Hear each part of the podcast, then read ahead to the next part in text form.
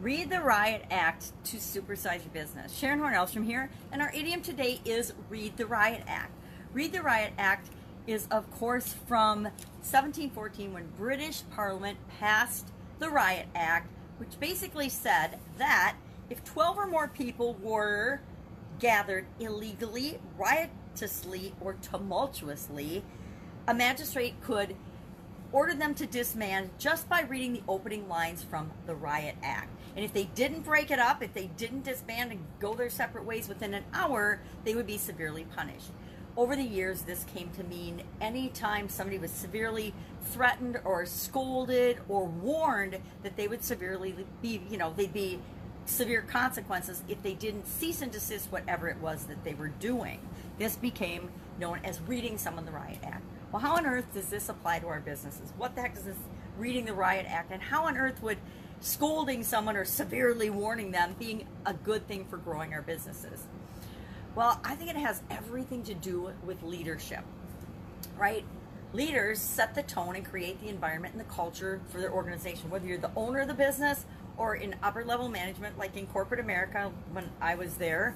Uh, you set the tone for everyone else that reports to you and works to you by modeling the behavior that you expect by clearly stating your expectations and holding people accountable to those expectations.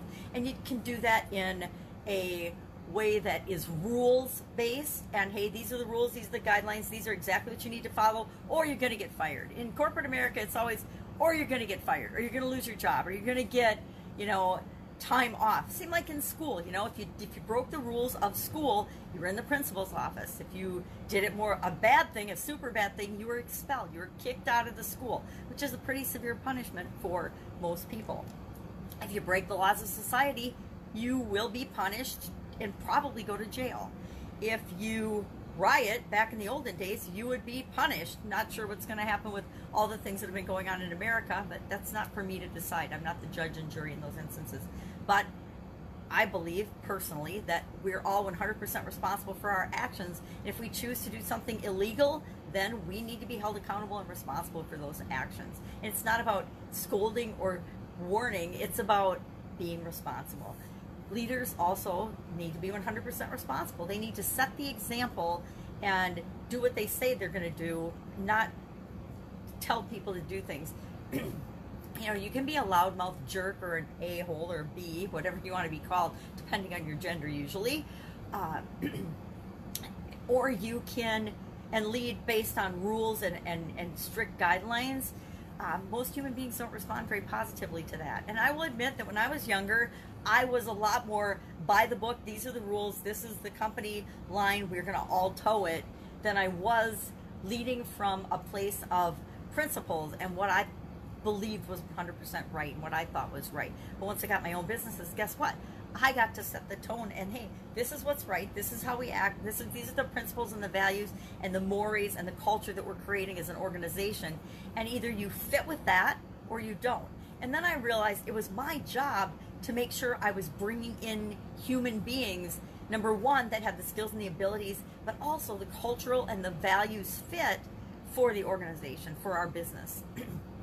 and uh, if you do that, then you don't ever have to read anyone the Riot Act. And so as I got older and as I got better at hiring, as I became a better leader, miraculously, I wasn't upset. Things didn't go wrong. People knew what to expect and things ran more smoothly than when I was younger and living from my ego and thinking, hey, it's my way or the highway. Anybody else ever done that? Felt that way?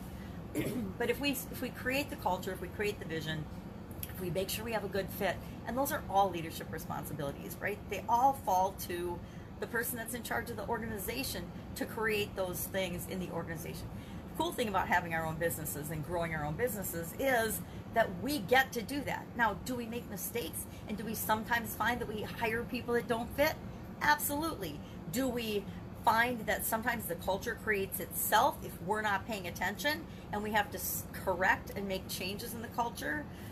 throughout my 37 years in the Italian food manufacturing business, most of the time we had an incredible culture. But there was a time when I first bought my sister out of that business where we had um, some cultural mismatches in terms of what was expected in the organization.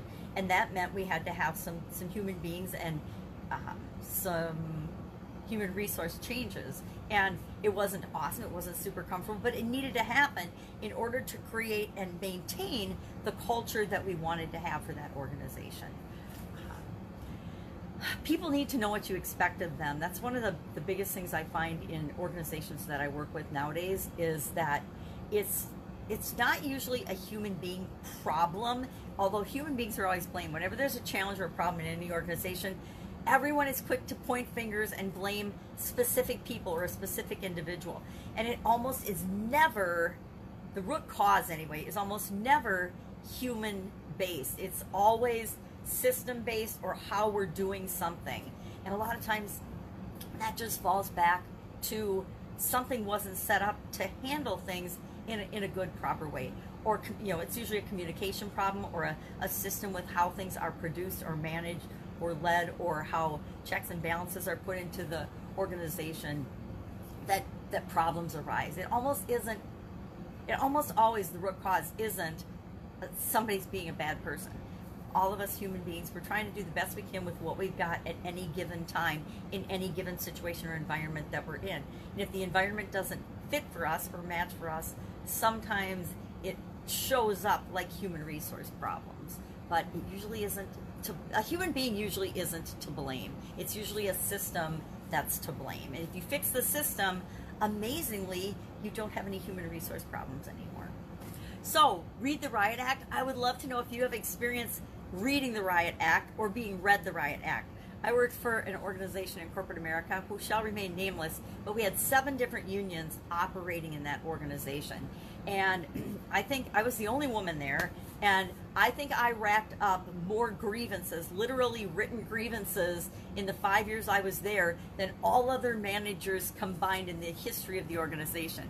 So I grew up in a family, of uh, uh, hardworking, hands-on family-owned business type organization and it was really hard for me to not stick my nose in and stick my hands in everybody's business which was part of my job there which was part of my role but that meant that I, I racked up a lot of people that were yelling and screaming at me. I think if my union rep wasn't screaming at me and reading me the riot act at least once a day in that job, there was something wrong. Usually he was sick or he was out that day, but some somehow every single day I was getting screamed at and yelled at and read the riot act. Didn't feel very good. It, it was uh, an organization that I was glad to move on to the next um, corporate role from because it was uh, not very healthy for me or for the people working in it. If people are always upset and it's a tumultuous environment. It doesn't have to be riotous to be tumultuous or chaotic. And if it's a chaotic, high emotion, high negative energy environment, it's not really good for anybody. So it definitely wasn't good for me.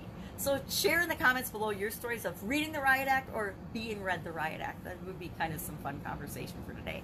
And go out make an awesome day. And I will, of course, with you tomorrow with another interesting idiom. What does it mean? Where does it come from? And how might you apply it to your business right now? And guess what? Even though it sounds kind of harsh when we say, hey, it's a leadership issue and it's up to me to fix, guess what? That means we can fix it. All right. Have a great day. Bye.